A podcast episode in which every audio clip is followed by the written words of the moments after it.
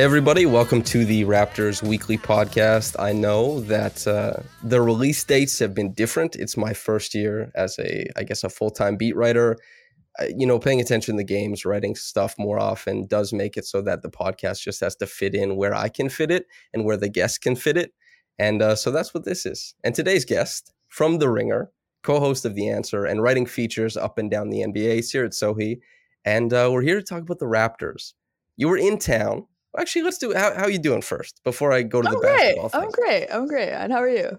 Yeah, I was about to stiff arm humanity there. I think it's just go straight. That's okay. I mean, the- you know, we can. We've been talking for like five or ten minutes before this, but yeah, just to, just so the listeners know, Samson is actually like very nice, and like we it Oh. took it took a it took a while for us to get to the podcasting portion of this. So don't worry, you don't have to perform the. Hey, Oh, how right. are you? Part of this, we've done We- that. Yeah, we don't have to be great guy. pals for consumption. We can just, we just be pals. That makes sense. So to start the season, you were in Toronto. Um, we worked some games together al- along with all the rest of the media. Took in some Raptor stuff, talked to players, did the whole thing. I got to ask you, being around the team at the start of this season, you've covered the Raptors in and out as a league-wide person, and then a little bit closer with the team prior to this. And I'm like the team. Thoughts on their progression from not the championship season, but since the championship season to now, I'm curious, what are the big takeaways for you?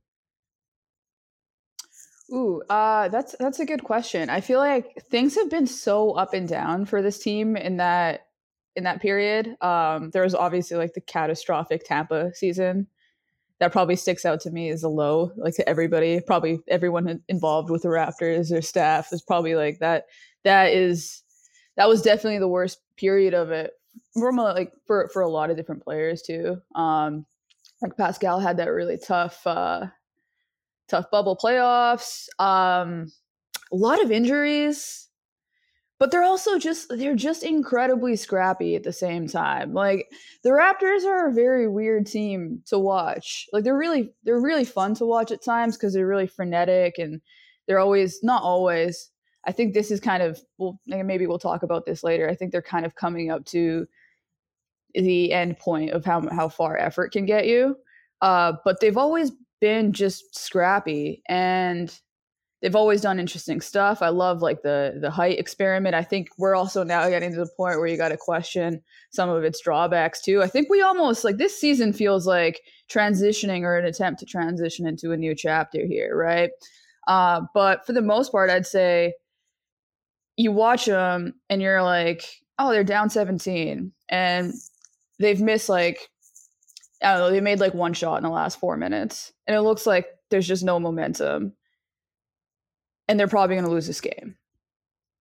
And then four more minutes pass, and you're like, holy crap. Like, they're def- they're just like defending all over the place. And you basically can't pass the ball anywhere eh, or, or they're going to deflect it. And they're getting it going in transition. Now, all of a sudden, the shooters are popping off tr- too. And like, my God, is this team streaky, right? And somehow they just did that for an entire season and ended up winning like more than half their games which makes perfect sense actually when it like when you when you think about it uh but probably the the team in the, in the nba that i think relies the most on momentum if that makes sense you know like it's it's always like it, one thing has has to lead to another and i'm kind of at, at this place now where i wonder if a little bit more structure wouldn't be helpful It is really interesting, this team.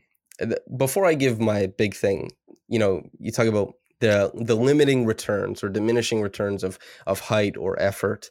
Do you think they have on the roster the talent and or ability to structure themselves to get over those those diminishing returns? Do you see that on there? Um, that's a good question. I, I think they haven't been healthy this season. I think, I think twenty games of health will have a better answer to that. Twenty games of like whatever version of Pascal Siakam that we, we, we've been getting. If you put him into an offense and you get like everyone else to play around that, I think that's very promising.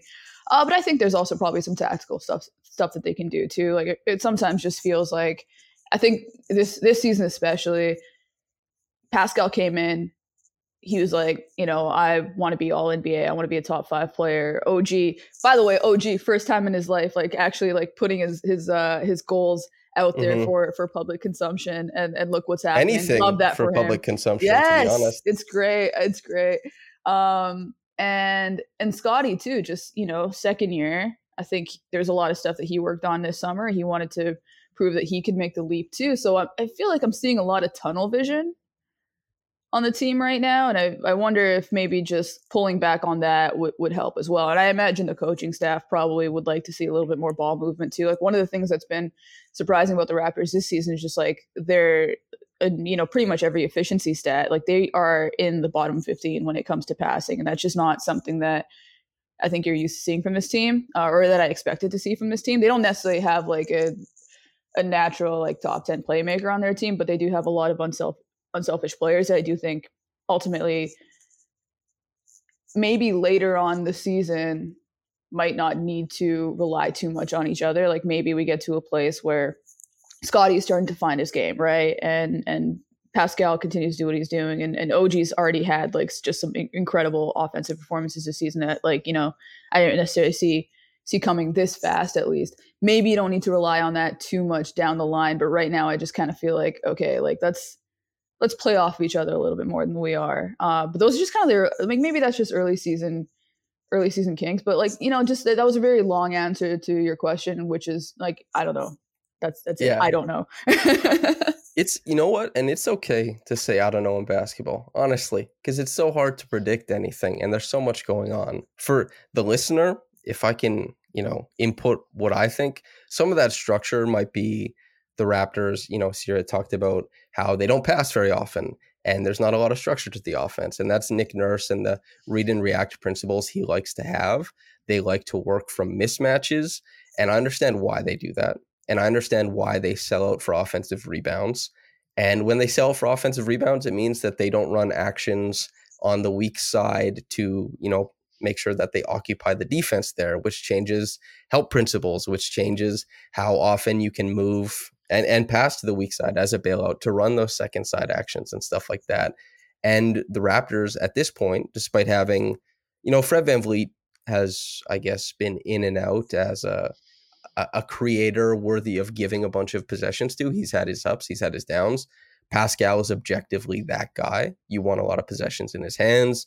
He's been probably he's not at MVP status. He was injured for too long, but you know the the stat queries that anybody does are going to return basically Pascal and Nikola Jokic and all that kind of stuff. And the Raptors have a lot of talent on the team, mm-hmm. including OG in that in that threesome as well. But they haven't found the the fusion or they haven't coalesced in the ways that create like a harmonious production.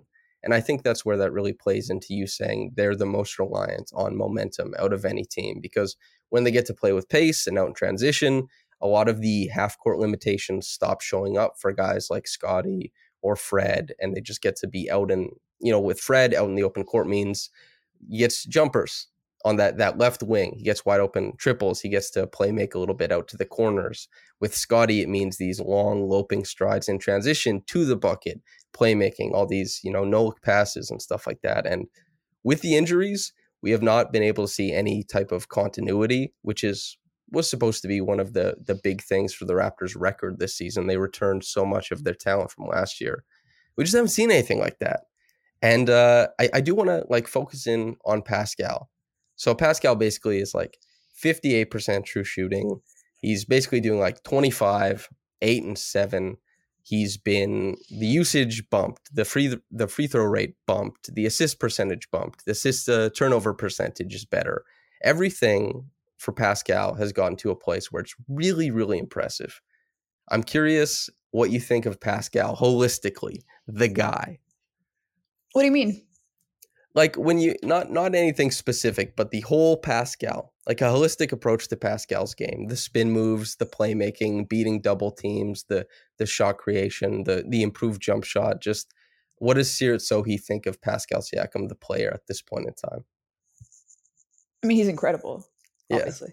Um, I think I think most uh, Pascal's journey I think is really informative about player development mm-hmm. in general. I think when we look at how far he's come, especially with that jumper, especially like, you know, using it in more dynamic ways too, not just spotting up.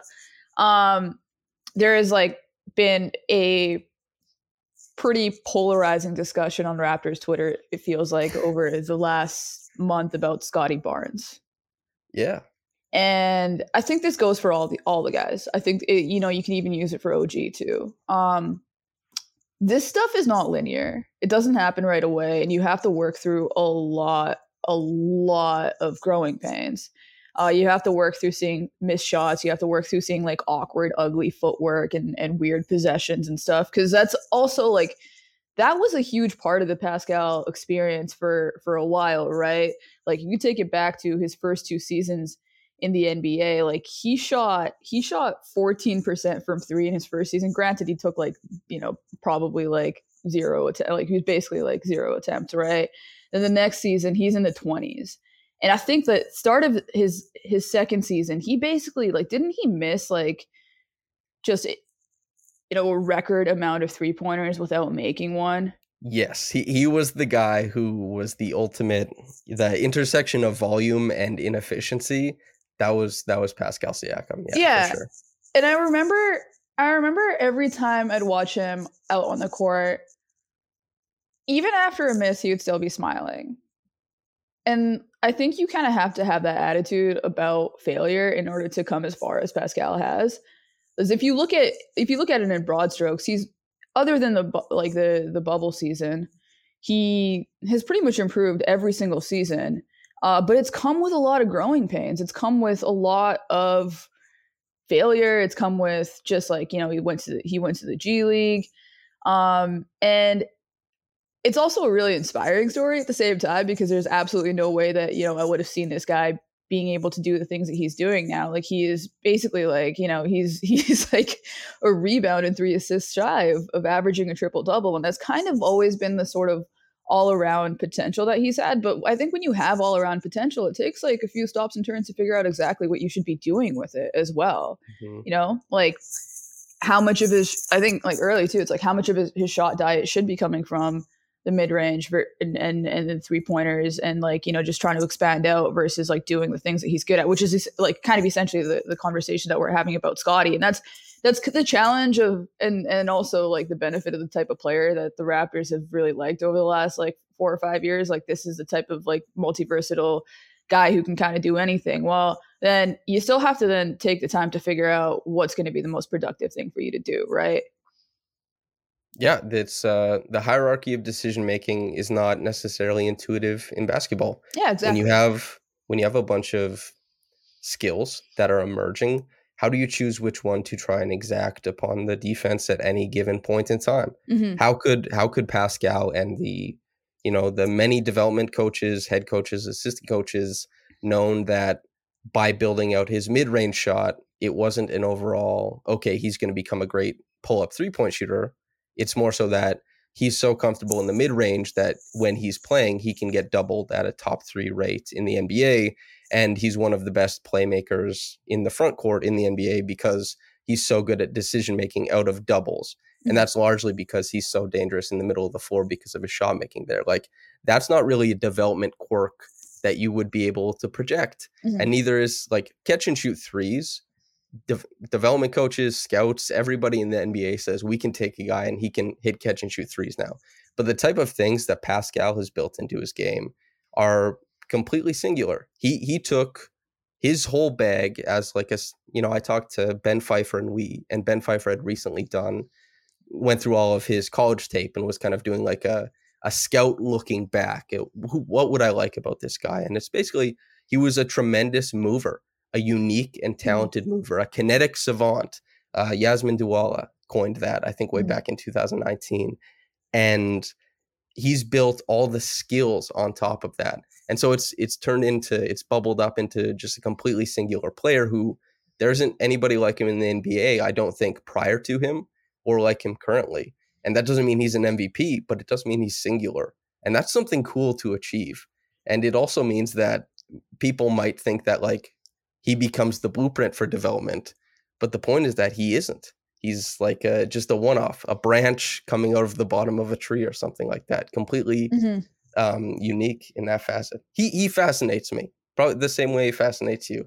Yeah, I mean, even if you think about that that early spin move, which I think is actually also really an important aspect of development, is having a few things that allow you to stay on Mhm. the court. And for him to be so elite at one particular thing that was really hard, even after it was scouted for defenses to stop. Now, granted, they did get better at it, but it was still really difficult. And there are certain guys where you know you might you might know it's coming, but you're not going to be fast enough to be able to stop it. That kept him on the court, and that was always such a like there's a spin move and then there's the Pascal Siakam spin move, right? Mhm. Like it's just it's just a different deal and it was it was always really fun to watch and then you think about his you know, he played soccer early and he was a late bloomer to basketball as well.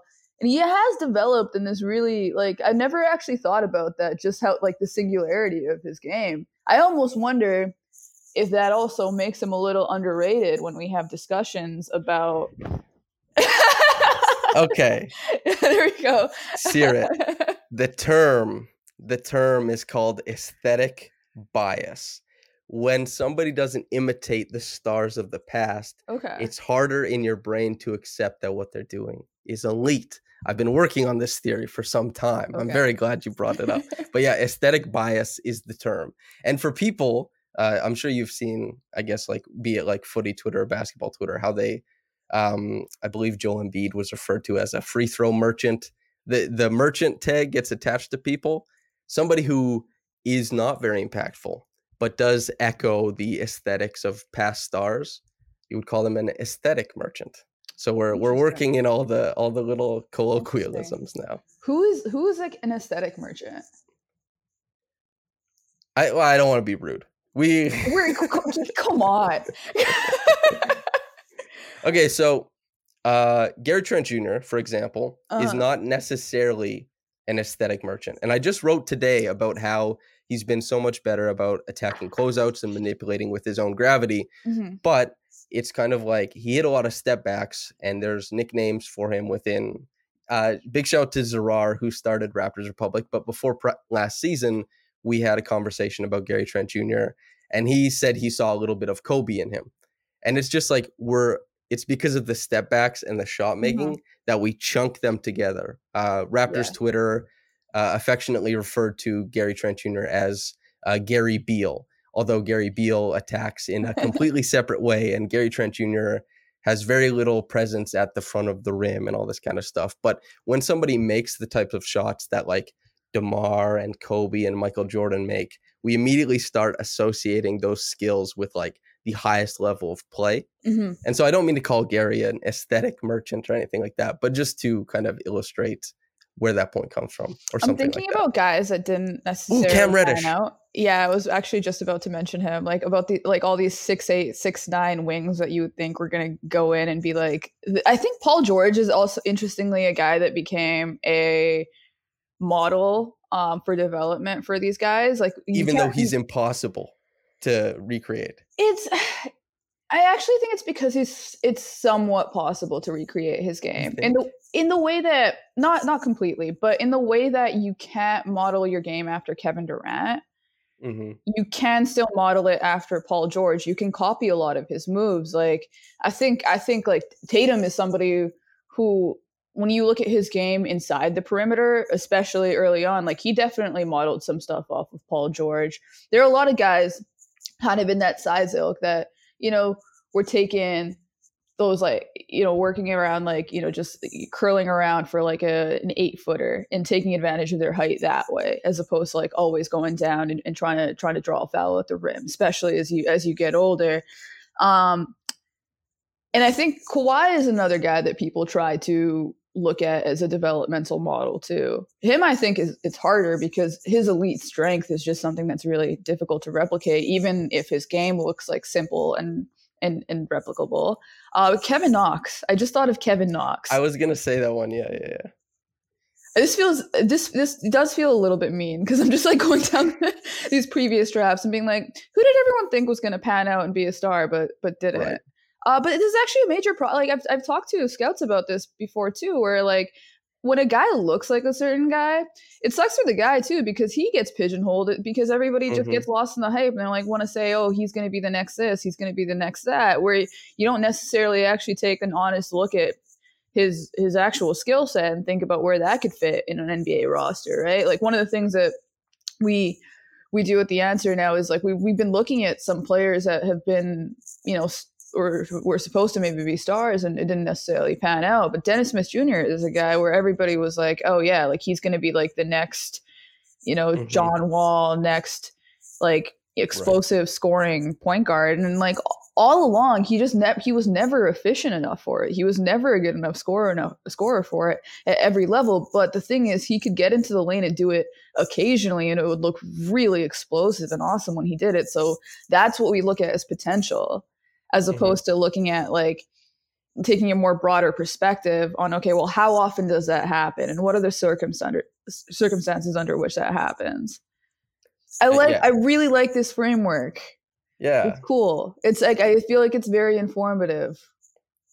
Yeah aesthetics. Um i think i had this i had this conversation i did a, a series last year of podcasts where i talked to a bunch of people about why they love basketball and there was a lot of different reasons some of it was aesthetics some of it was like the drama of basketball or yasmin had pageantry as hers mm-hmm. caitlin cooper uh there, there's a bunch of them anyway um but uh, i think paul george the reason why of course you're correct in saying that there's things that people have picked up but there's the bruce lee quote about water you know mm-hmm. like you the cup the water becomes the cup you know mm-hmm. you can you can flow or you can crash like a wave and and paul george the way he drives at his size i feel like it's you know like water running down like a rigid mountain where it's it doesn't have a predetermined path whatsoever it's just mm. taking whatever pops up and it's like paul george has the flexibility fluidity and skills at his size to do that i've never seen a guy like him move at that size and here's the segue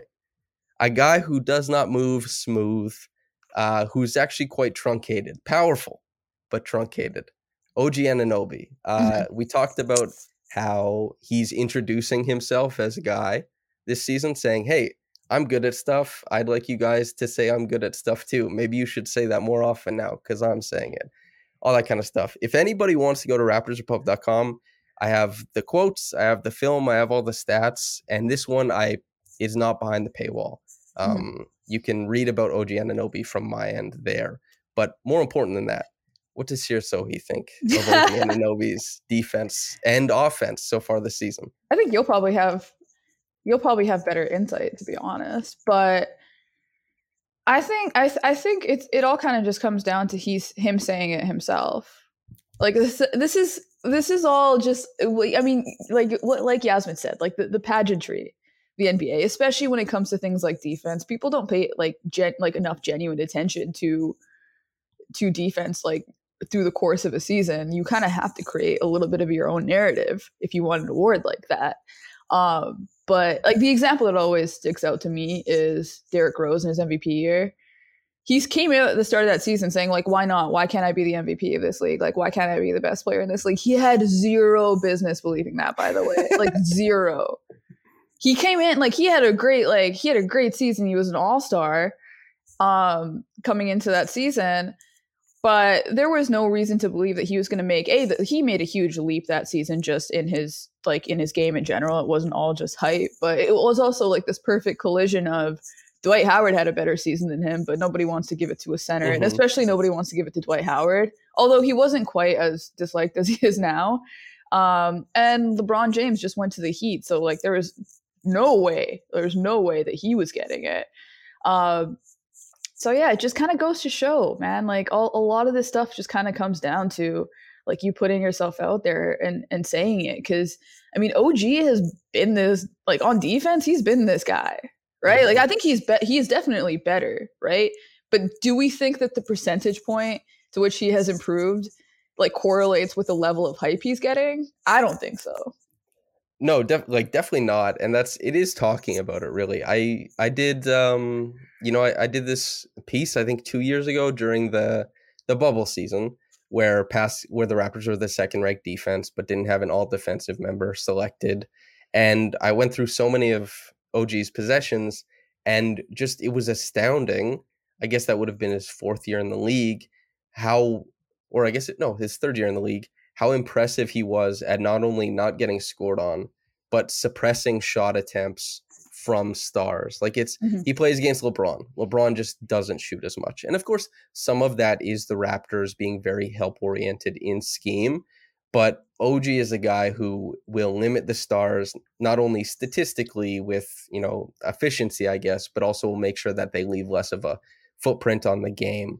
Um, most notably, we saw that probably with his performance against Luka Doncic, where once again, very help oriented scheme from the Raptors, a lot of blitzing, but they blitzed when the pick and roll came.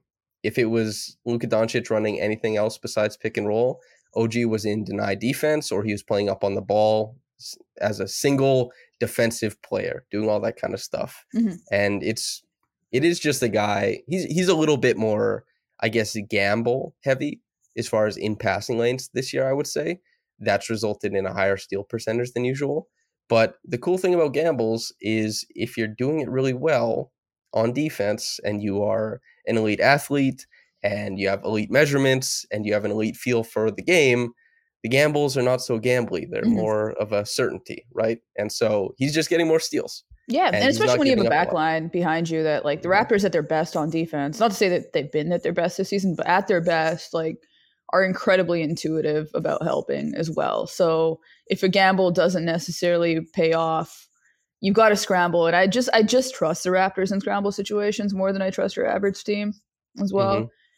But I think I think OG is also he's somebody who he's kind of the perfect modern defender. You know, I think over the last last 5 years or so one thing that's become really important for for defense is just being able to absorb a lot of weight from the other guy. And like I think I think uh, like him defending Luka Doncic, like that is kind of the perfect example of it, right? But we saw it firsthand, just like how Kawhi would punish guys in, in 2019, right? But you know, it can go down the line. There's LeBron, there's there was Harden in his prime. Um, over the last five years, it just feels like most of the elite offensive talent in the NBA, probably because on some level you just have to be able to get through the grind of a season, uh, is just heavier. They're heavier, mm-hmm. they're stockier, they're not. They they use the post in interesting ways. It's not like your grandmother's post up, but it's like it's a it's a sort of different way of just I think utilizing their gravity by getting into the middle of the floor, being in a position where it's advantageous if they if they force a double um and also just the way that pick and rolls are run too it's just you can you can bully guys on your way to the rim if they're not stronger than you and if you're smart about it you're not going to get much like a charge call right um and i think this is actually only going to get this is like this is going to persist, right? Like the Raptors just got like you know the, the Pelicans beat the brakes off of them mm-hmm. with with Zion essentially doing that to the whole team, right? And like if you look like look at a team like Memphis, they've done a really good job of of putting together a lot of stocky defenders that can that, that can switch a lot of positions and usually like this is a weird this is like the weird secret where that allows it all to come together. Usually these players that are larger, you would think that they would have a harder time staying in front of that, front of other people, but their hip strength gives them so much lateral explosion that they mm-hmm. can usually stay in front of guards too. And I think that's what you see with OG as well, like to go from Luka and then then like deal with a guy like Trey. Um, mm-hmm. It seems like it shouldn't work, but that's kind of that part is like really the secret sauce to me that that allows him and and like there's and and the elite defenders in the league to to guard pretty much anyone. Can I actually just as a like a complete non sequitur? You brought up Trey, and having read your piece on the Hawks. Okay, so you have a quote here, and I thought it was really great, and I, I have a question about. So it's, um, so there have been trade offs. While Murray and Young have an easy symbiosis on defense, on offense, they're like an Orange County wife married, in quotation, to her aging oil baron husband playing together in that they exist in the same space. So had you had you seen something with oil barons recently, or do those exist at like the front of your mind? It's such a unique thing to bring up. like like one of the greatest villains in mm-hmm. American history, you know, the oil baron. So I had actually gone to a comedy show in Irvine, California, which is, I think, in Orange County or Orange, Orange County adjacent. Mm. Um, comedian is Ashley Gavin. She's hilarious. Everyone should check her out. That'll be my plug. Um, but she was basically she just does a lot of crowd work, and she was basically making a comment about like well she was she was basically flirting with one of the women in the audience. Uh, it was like an older woman who was I think I think the woman had said she was married, and she was just basically like kind of made a joke about well like are you're married, but like are you married? You know, yeah. um, and that's uh, I can't remember what the exact joke was, but she basically made a uh, made a joke about um, the quote unquote marriage like or like the quote unquote marriages that that exist in Orange County. And I also I do think she used oil barons as an example. And and my editor actually was like hit it with a bit of a question mark. And he was like, "There's a lot of oil barons in in Orange County." And I was like, I actually did some research, and it turns out that in the early 1920s there was. So my response was, "Well, most of them are probably dead now." But yeah. Return Thank you for the, the question. return to the earth to become the oil they so crave. Mm-hmm. Um, what, yes, like, wow. What does the what does the term oil baron conjure up in your mind? I think of like Doug Dimmadome. You know that you like the I think that of, character. I don't. I don't. Who is that? You know, so do you ever watch Fairly Odd Parents? You know the guy in the white suit with the big oh, hat, yeah. Doug Dimmadome of the. Oh yeah, yeah, yeah, wow. That's who I think of. Wow. Um, did you ever watch the OC? So uh, I'm aware of the OC. I've been adjacent to enough OC people. I have not watched it myself though. Okay. I think of Caleb from the OC, who was uh, played by Alan Dale.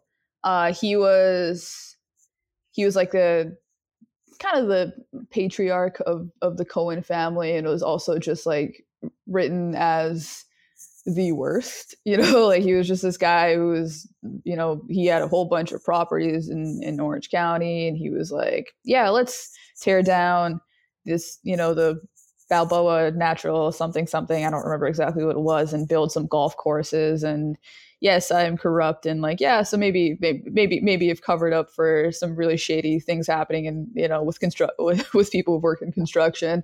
Um, yeah, so that's, that's, that's who I think of, not necessarily an oil baron, but somebody who kind of, you know, portrays all of those, those traits. Allegories, facsimiles, all of that. Um, I wouldn't be able to get you out of here without talking about Scottie Barnes. Mm-hmm. Um, just curious on what your thoughts on I, I did a video um, for Yahoo Sports that if anybody wants to go watch on their YouTube channel, you can. It's about his playmaking. I won't talk about that too much here because once again, we're here for Seerat. And uh, yeah, Seerat, I'm curious. Scottie Barnes, we're like 20, I guess for him, 20 games, 22 games into his sophomore season. What are your What are your thoughts? I'm not not too surprised. Uh, first of all, I think he's just been dealing with injuries. I have a lot of questions about why it is that he is just limping across the floor all the time. We keep just, asking. Incredibly says everything's fine. It's it's kind of it's, it's really weird. I don't get it. He's really young. I feel like maybe just give him five days. Um, I've also heard he's like just like the type of guy who won't stop. So maybe like that's just going to be something that he has to learn. He's a grinder. At the game the other day, he was walking out like I swear he he left the arena before Nick even had his press conference. Mm-hmm. Scottie Barnes was gone. And all of a sudden I see on Twitter people say he was already watching the highlights from the game on Twitch. He's a content creator. Like he he knows nothing but the grind. yeah i mean that's amazing. Yeah i mean I've, I've heard just like kind of like late night gym stuff about him and that's great. That's really great. Obviously you want to hear things like that but i just like that's that's part of the adjustment also of like becoming an nba player too is like you gotta you gotta reconcile a little bit with like the fact that your body isn't quite invincible. And i think for a guy like him whose body is held up incredibly well for him for the most part uh, that might be a little bit harder of a challenge too. Uh, the other thing is just it's like the Pascal thing, right? Like when you are trying to be the guy who does everything, there are going to be some stops and starts. There are going to be some times that you take some paths that maybe didn't necessarily like weren't necessarily the right ones, right? But that's kind of part of the journey.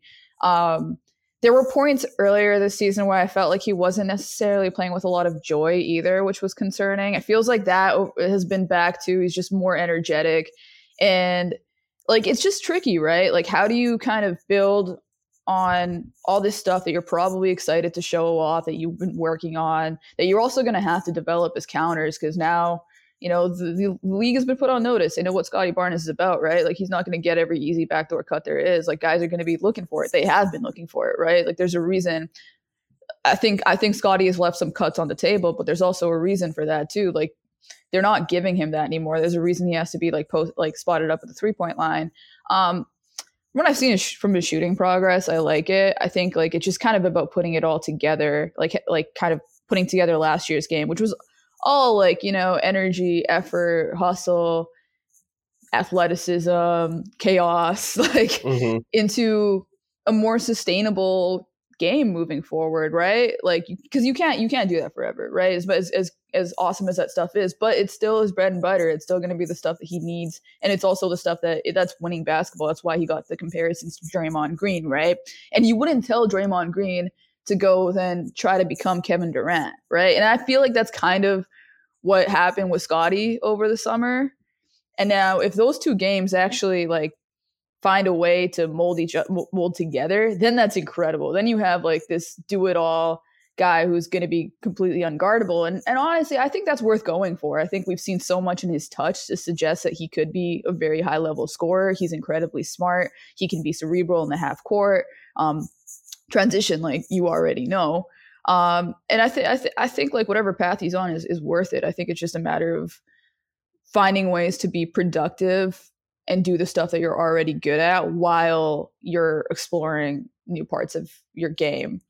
And that's all a lot easier said than done. Like i feel like let's just like if, if you're a raptors fan just kind of embrace the mess of it for now and and hope that it leads to something beautiful in the future. Embrace the mess of it. I i do enjoy that uh quite thoroughly. Now i i've been telling people that uh the vibes of the fan base do not necessarily reflect the vibes of the team. As somebody who's around the team on mm-hmm. occasion, mm-hmm. uh, I think the vibes have been pretty good. But, you know, I could be a homer. I could be doing all that kind of stuff. So I have to ask you you've been around teams in the NBA, you've been around the Raptors this season. Are you good at assessing vibes? And if so, what, what were the vibes like for the Raptors? Um, yeah. I will I will refrain from touching on whether I'm good at assessing vibes because I feel like if I say that I am, that's probably just going to mean that I'm not. You know, if it's like one of those right. things. Uh, I do think the vibes on the Raptors are are good. They're fine. Um, I don't think they freak out nearly as much as the fan base does, which is really good. I think that that kind of comes down to Nick Nurse, right? Like Nick Nurse is really steady. He's like even when he's pissed, like he's pissed and then he's like not pissed after, you know, which is good. Like it's a long season. You got to get through it, especially the amount of injuries these guys have had. Like, I, I imagine it's not even fun to be like creative at this point because it's like, gosh, like, could we just have a few more tools to work with? Um, yeah, I think I think the fa- I think the team is fine. They generally bounce back pretty well from from losses. They don't really like delve too much into it. They've got a pretty productive relationship with their own weaknesses and stuff too, which is important. And I think that's just like a that's a that that's probably also a Nick thing as well. Um, you know, it's it's weird. I think sometimes like you, it's almost more reassuring for fans to see the team have the same level of quote unquote urgency mm. as the fan base does. But I think that that can lead you down some pretty bad paths too, right? Like those that became- Kevin Durant was on Twitter and uh, there was a guy tweeting about Kevin Durant and saying like he's getting MVP, Ben is getting Defensive Player of the Year, the Nets are going to win it all. And KD responded and was like, "This team is going to break you. You need to take a break. This team is going to break." You'll like for real though, and I, I think that I think like when it comes to actually trying to solve problems, you do need to have that level of perspective and and some level of remove from it too, right? Like you can't always just be kind of catastrophizing and thinking about like, oh well. I think there's kind of a tendency in sports to look at what's happening now and assume that there's some sort of permanence to it as though like you know people mm-hmm. don't have bad games and good games and bad stretches and good stretches like that's just kind of a part of life um and we always want to come up with solutions to things but sometimes the best thing to do is just do nothing and wait. That's I imagine it's extremely helpful that the leaders of this team are Pascal, who we his um, metamorphosis from who he was as a player and the type of the way he responded to criticism or praise transformed in front of everybody. Mm-hmm. and in a very like in some cases like a, a, very nasty way not on his end but what he was subjected to.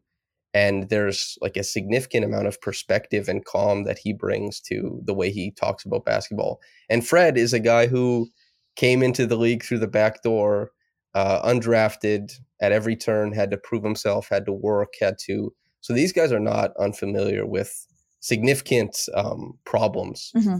kind of jumping up in their in their basketball lives and they both came through it and found accolades on the other side so i imagine they're very instrumental in keeping everybody on the i guess the steady yeah ahead. yeah steady freddy he's yeah. also a truth teller yeah I think, he, I think he sees things very clearly and i think that's probably what the most important thing is. Like, regardless of what your attitude is, as long as your attitude isn't, you know, preventing you from seeing things as they are, you're probably fine. Mm-hmm. Yeah, that's Pascal Siakam. Everything, even Nick Nurse, the the pressers lately has just been talking about. Well, process is pretty good. And I know process is not exciting for most people to talk about. We're mm-hmm. we're kind of into outcomes in this world. Yeah, for sure. Processes inform future outcomes typically, so we can find solace in that. Yeah, and it's yeah, for sure. And it's good to, you know, be able to have faith in them even when things are going down. I imagine for fans it's probably a little bit a little bit annoying like when you see a really bad effort and you see Nick Nurse just kind of like shrugging and be like, "Ah, I don't know." Like just doing his like kind of like aw shucks Nick Nurse thing. But that's yeah. uh, long term that's probably a good thing. Like there's a reason a lot of teams flame out. There's a reason a lot of coaches flame out. Like you can't you can't get too. This is like the ultimate cliche of the NBA, but if there's a reason it's like a cliche. You just can't get too high or too low. Like you got to just mm-hmm. keep it moving, right? I think Scottie works as a as a good example of that too. Like if he had those bad games and like started reading Twitter and was like, oh, like look at what everyone's saying about me, like you know, like the the potential downward spiral of that is is pretty bad. Whereas like you just keep just keep doing the work. Hope the shots fall. Eventually, they probably will. Yeah. Don't read the internet. Try not don't to. Ever, like that's what everyone. Don't ever read the internet. Yeah, that's uh, not not only. Yeah, yeah, yeah. That's right. Um, it's I think it's plug time, Seerat. If you'd like to plug anything, tell the listeners, the viewers, where to find you, what they should be keeping their eye on, anything like that. You go right ahead. Um, well, uh, I co-host a podcast called The Answer. You can find it on the Ringer NBA network. Uh, I co-host it with uh, Jake Kyle Mann. thank the Lord for that because he is a lot smarter than I am. Uh, but we uh, we we have fun. We have fun. We like to kind of theorize. We like to pick one topic of the week and just kind of dive in, think about what it means. We talked about uh, Zion Williamson this uh, week, and you know, I imagine Raptors fans might have had enough of Zion, so maybe tune in next week when we're not talking about somebody who's personally violated you. Uh, yeah, we yeah check out the answer and you know check out the Ringer. We do we do a lot of fun stuff. Uh, I have a Raptors thing coming out eventually. I'm not too sure when though. So, yeah. The specter of something on the. That's right. Um, Seerat, thank you so much for hopping on. It's been an absolute pleasure. I I feel extremely happy that I got to introduce aesthetic bias to you, and I'm excited. I'm excited for you to pontificate openly upon it for the rest of your days. um, listener, if you're listening on the podcast channel, thanks for letting us talk to you. Uh, you know, thanks for listening in. YouTube channel, hey you, uh, like the video. That's supposed to help. Subscribe, and more importantly than anything, uh, go to raptorsrepublic.com and subscribe to the website so you can access my written content, Louis Zatzman's written content, and Aiden Moss's weekly uh, five things I like and don't like. Um, whoever you like the most, do it for them. Uh, thanks for tuning in, everybody. And uh, yeah, we'll see you.